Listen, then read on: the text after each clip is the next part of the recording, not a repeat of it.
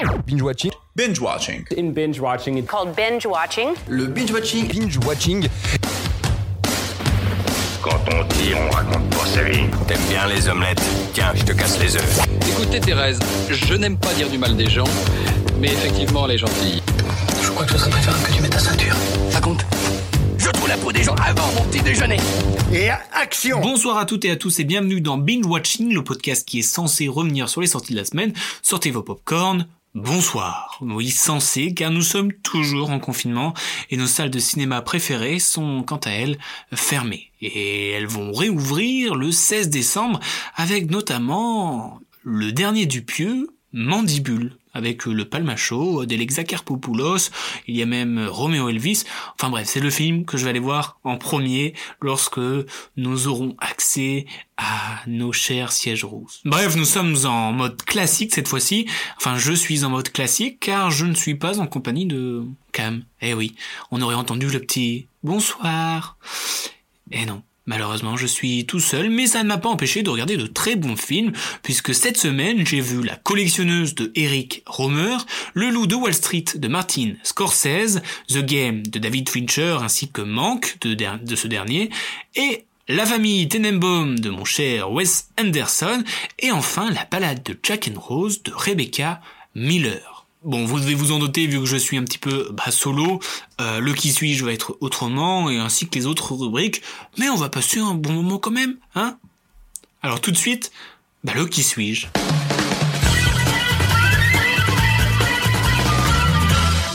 Alors oui, le qui suis-je, car cette fois-ci je vais ne pas faire deviner à ma compatriote euh, Cam, mais à vous, auditeurs. Et oui, si vous m'écoutez, peut-être, peut-être que je suis seul derrière un micro. N'hésitez pas à jouer avec moi, je vais vous faire cinq phrases pour euh, déterminer qui suis-je et euh, n'hésitez pas à commenter, à m'envoyer en privé euh, qui vous pensez qui se cache derrière ces phrases que je décris. Allez, je commence. Première phrase, je suis un acteur britannique né le 29 avril 1957 à Londres. Je suis également citoyen irlandais depuis 1993. Quand vous m'envoyez vos réponses, n'hésitez pas à me dire au bout de combien de phrases vous avez réussi à trouver ou ne pas trouver. Euh, je continue avec la phrase numéro 2. J'ai tourné avec de grands réalisateurs tels que Martin Scorsese, Steven Spielberg, Stephen Frears, Jim Sheridan, Paul Thomas Anderson ou encore James Ivory. Mais qui ça peut bien être? Troisième phrase. En 2013, j'ai été nommé parmi les 100 personnes les plus influentes du monde par le Time. En 2014, j'ai même été élevé au rang de chevalier par la reine Elisabeth II pour service rendu aux arts britanniques. Oui, donc le mec pèse un petit peu. Oh, j'ai dit le mec. Peut-être que c'est pas un mec, peut-être pas, je sais pas. On poursuit avec la quatrième phrase, si vous n'avez toujours pas trouvé, je vous vois déjà avec « Oh, c'était facile ». Bref, je continue.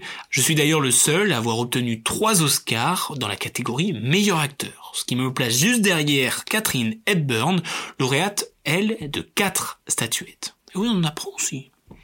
Et pour finir, j'annonce en 2017 mon intention de me retirer des plateaux après le tournage de Phantom Tweet. Et je suis, je suis eh ben je vais pas vous le dire, c'est à vous de me le dire. Donc n'hésitez pas à dire votre réponse en commentaire ou par message privé et dites-moi au bout de combien de phrases vous avez trouvé qui se cache derrière ces dernières? On poursuit avec les anecdotes.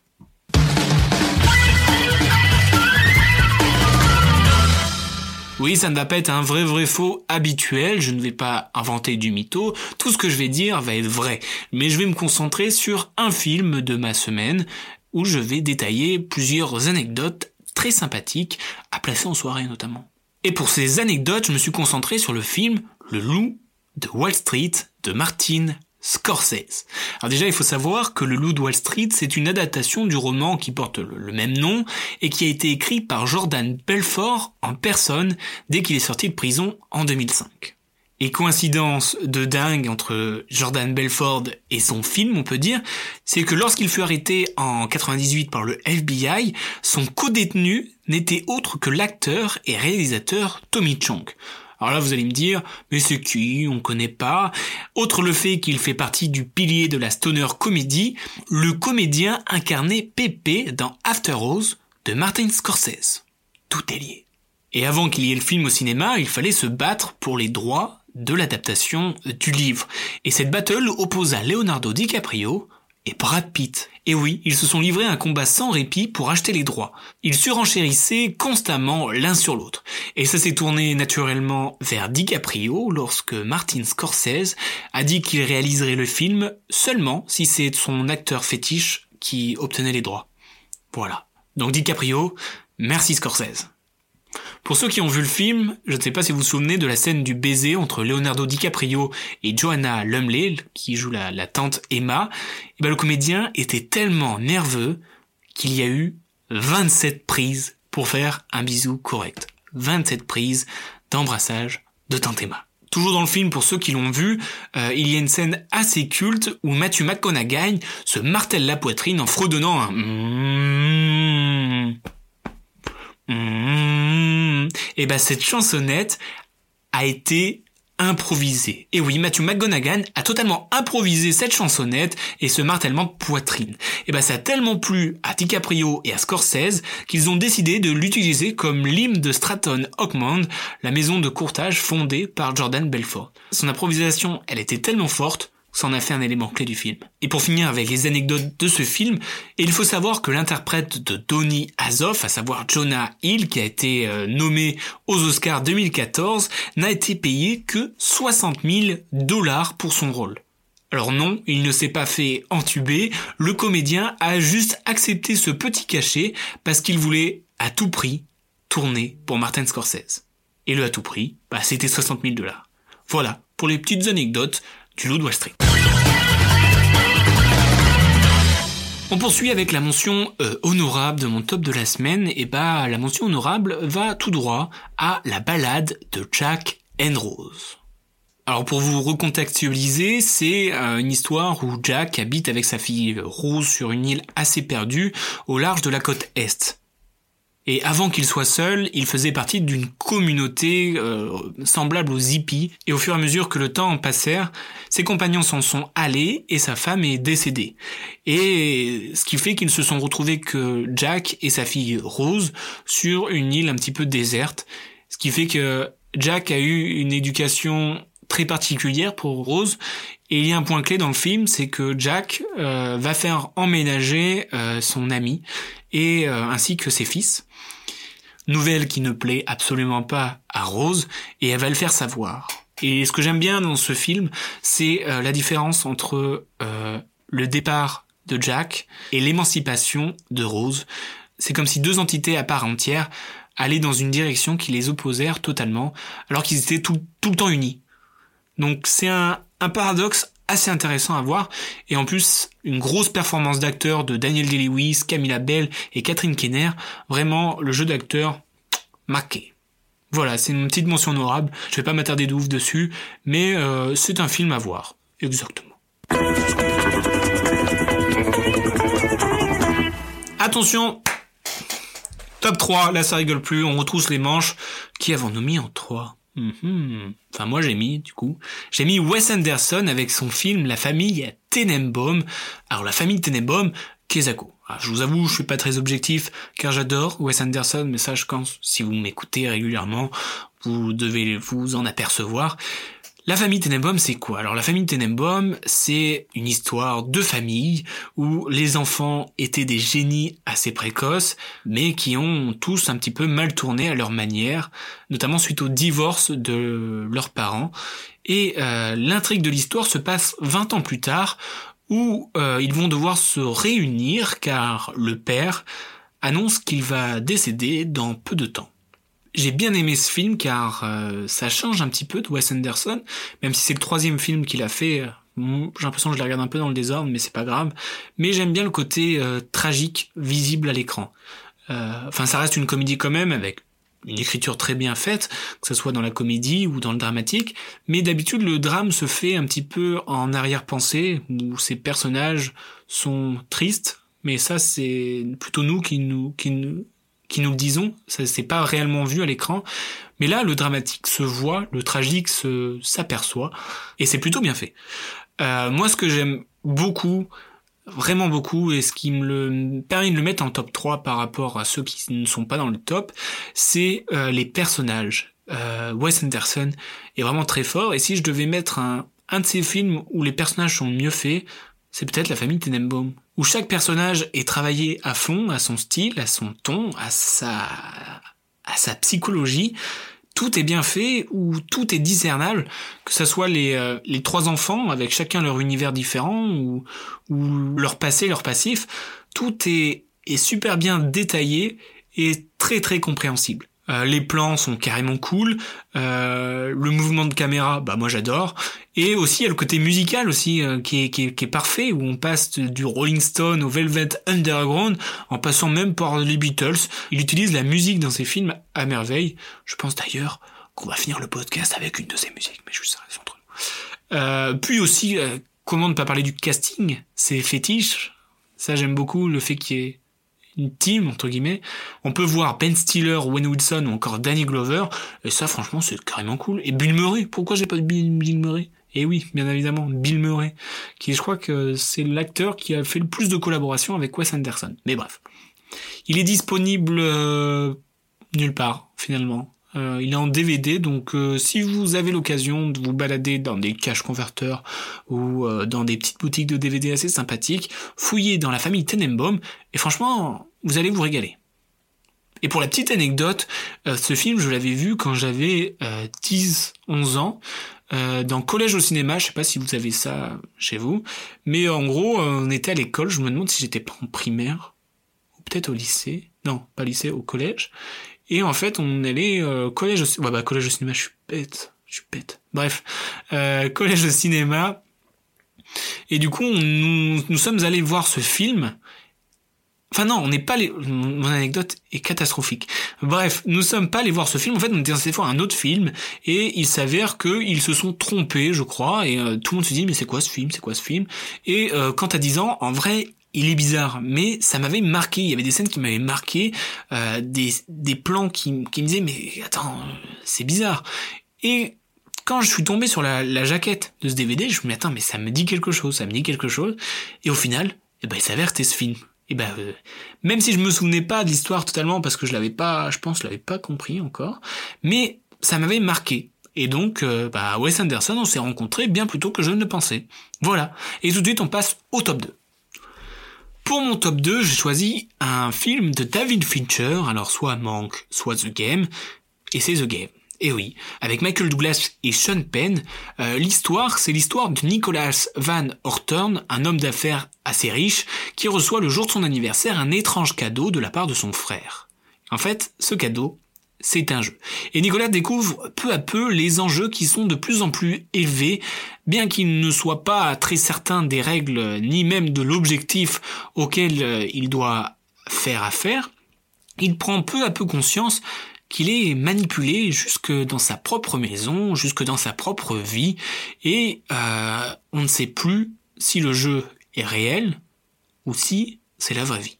Ce film de David Fincher, écoutez, je vous le dis bien, est une tuerie. J'avais le DVD, je l'avais acheté, je crois, dans un cache converteur ou je sais pas quoi. Et euh, le jacket, euh, bah, me disait bien, David Fincher me disait bien, mais euh, je ne connaissais pas réellement l'histoire. Je, je me disais pas, faut que je le voie. Donc je suis allé, on peut dire, vierge dans ce film. Et à la fin de ce, ce film, je me suis pris une énorme claque. J'ai kiffé de fou. J'ai kiffé, c'est le mot.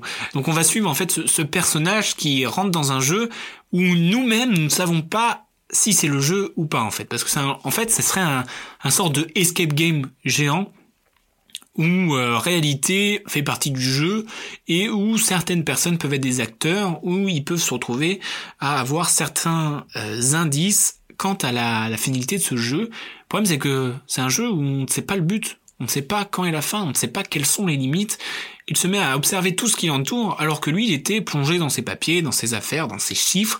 Il se met à se prendre au jeu, si on peut dire. Et ce que j'ai euh, par-dessus tout adoré, c'est le fait que j'arrivais pas à me dire, mais qu'est-ce c'est quoi la fin? Qu'est-ce qui va arriver? Est-ce que là c'est le jeu? Est-ce que là c'est pas le jeu? Et vraiment, c'est un, c'est un, c'est prenant, mais de 10 000, j'ai l'impression de, que moi-même, je faisais partie du jeu, et jusqu'à la dernière minute, tu fais, oh, tu es estomaqué, et franchement, je peux pas trop en parler parce que sinon ça va spoil un petit peu et c'est vraiment un film que je n'ai pas envie de spoil car euh, la surprise ne peut être que cool. Et vraiment euh, foncez le voir The Game de David Fincher. J'ai adoré. Voilà bref on passe tout de suite au top 1 et donc le top 1 c'est Le Loup de Wall Street de Martin Scorsese. Donc peut-être vous l'aurez compris euh, quand j'en ai parlé dans les différents euh, dans la partie euh, anecdote, mais le loup de Wall Street est tiré d'une histoire vraie L'histoire de Jordan Belfort, un véritable gourou de la finance, qui va monter les échelons et créer des choses de ouf. Mais de ouf, pas forcément dans le bon sens. C'est un film où tous les excès sont représentés, que ce soit sexe, drogue, alcool. En fait, ça nous montre la vie de ce, cet, homme qui est hors du commun. Il y a, il y a, des, il y a des accidents de bateau, il y a des, des trucs de, de fou, quoi. Tu te dis comment c'est possible que ce gars, euh, bah, ça lui arrivé alors qu'il est, il est pas super vieux, quoi. Et euh, on a une brillante interprétation de Leonardo DiCaprio, une superbe mise en scène. Ce film quand même, il dure euh, 3 heures, je crois, un truc comme ça. Mais on ne s'ennuie pas une seconde, on est pris dans ce rythme infernal. Toutes les phases de drogue, alcool, sexe, en fait, c'est pas bénin. On pourrait se dire, oh, il a trop et tout ça, mais ça nous permet de cerner à chaque scène euh, la psychologie de ce Jordan Belfort, ce qu'il a vécu, ce, ce vécu hors norme finalement. Et euh, on se dit, mais attends, mais il a vraiment tout fait. Il a vraiment tout fait dans, dans l'excès. Euh, jusqu'à ne plus savoir quoi en faire quoi. Enfin c'est c'est dingue de se dire que ce gars-là a, existe, il existe encore vu qu'il a écrit le, le, livre de sa vie finalement. Parce que ouais, enfin toutes ces scènes euh, un petit peu euh, sensibles on va on va dire, et eh ben on, on, pourrait dire qu'on en a marre et tout ça, mais euh, mais en fait euh, c'est de la fascination presque. C'est fou de, de, de se fasciner face à un gars qui a fait le mal, qui a ruiné des gens, on reste fasciné. C'est ouais, c'est du de la fascination. Ouais, on reste bouche bée. On se dit wow. Attends, mais le gars, en fait, il est fou. Il est fou, mais mais intelligent à la fois. Il est il est c'est c'est une psychologie euh, très intéressante. Enfin, c'est c'est manipulations, c'est euh, richesse, c'est euh, c'est wow. Vraiment, c'est euh, c'est mon coup de cœur de la semaine, car euh, ça faisait longtemps que je voulais le voir, mais je ne connaissais pas pour autant le film. Je savais qu'il y avait une très belle performance de Leonardo DiCaprio, je confirme. Et euh, c'est, mais même c'est les décors, c'est waouh. Vraiment, je, je, vous le conseille. Euh, disponible aussi en DVD. Je suis désolé, j'ai regardé beaucoup de DVD aujourd'hui. En fait, le film, c'est un temps tempête. Je m'explique. Euh, ça va être des averses euh, salvatrice de scènes où tout va aller très vite, tout va aller très vite, avec des moments de break. Où ça va être plus calme, plus posé, où on va y avoir plus de construction. Et là, bam, ça repart avec une averse, euh, avec des scènes explosives, euh, avec des scènes rapides, des, des gros moments de tension même. Et un moment, enfin pour ceux qui l'ont vu, de d'étouffement de la part de DiCaprio et de et de son second, qui est vraiment t'es tendu oh, euh, ok. Et donc tu passes par plein d'émotions sur une vie, sur une vie vraie et c'est ouf, c'est ouf, c'est ouf. Bref, allez le voir, j'en dis pas plus. Mon top 1, c'est Le Loup de Wall Street et réalisé par Martin Scorsese. Voilà, foncez le voir. Donc je répète mon top 3, La famille Tenenbaum de Wes Anderson, mon 2, The Game de David Fincher, et enfin, en top 1, Le Loup de Wall Street de Martin Scorsese. Et tout de suite, la Dream Team.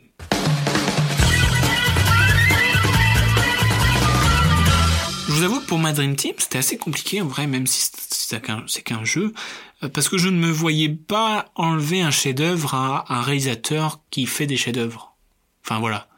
Donc, euh, par exemple, j'ai choisi le scénario de The Game, mais vu que selon ma règle que je me suis faite moi-même, je ne peux pas prendre le même réalisateur parce que je trouve qu'il a très bien réalisé son film The Game.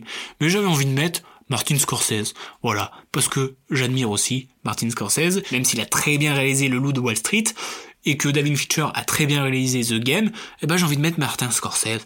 Voilà, j'ai envie de changer un petit peu d'air. Je pense que le scénario est ouf, le réalisateur est ouf, L'acteur aussi dans The Game est ouf, mais je vais mettre un acteur que j'adore, je pense que c'est un de mes acteurs préférés, c'est Daniel Day-Lewis. Imaginez le film de fou. The Game, Daniel Day-Lewis, réalisé par Martin Scorsese. Voilà.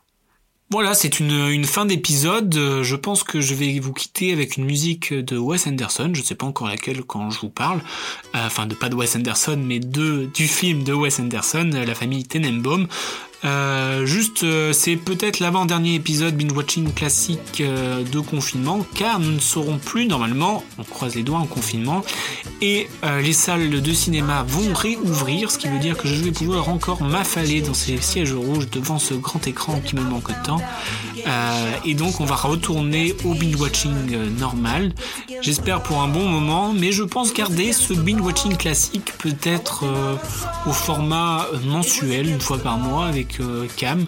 Euh, en fonction des films qu'on a vus, on va faire notre top 3 et notre jeu qui suis-je, etc., etc. Mais une fois par mois, histoire de, car euh, je m'amuse plutôt bien dans ce format et j'ai envie de le garder. Voilà. Euh, tout ça pour vous dire qu'on se retrouve la semaine prochaine pour normalement un dernier binge-watching classique de confinement avant les réouvertures des salles. Sur ce, bah, portez-vous bien. Euh, beaucoup de chance, bon chance pour cette dernière semaine de, confinement, on espère. Et n'hésitez pas aussi à me dire en commentaire si vous avez deviné le qui suis-je. Euh, ce serait avec plaisir de vous répondre. Bonne semaine à tous.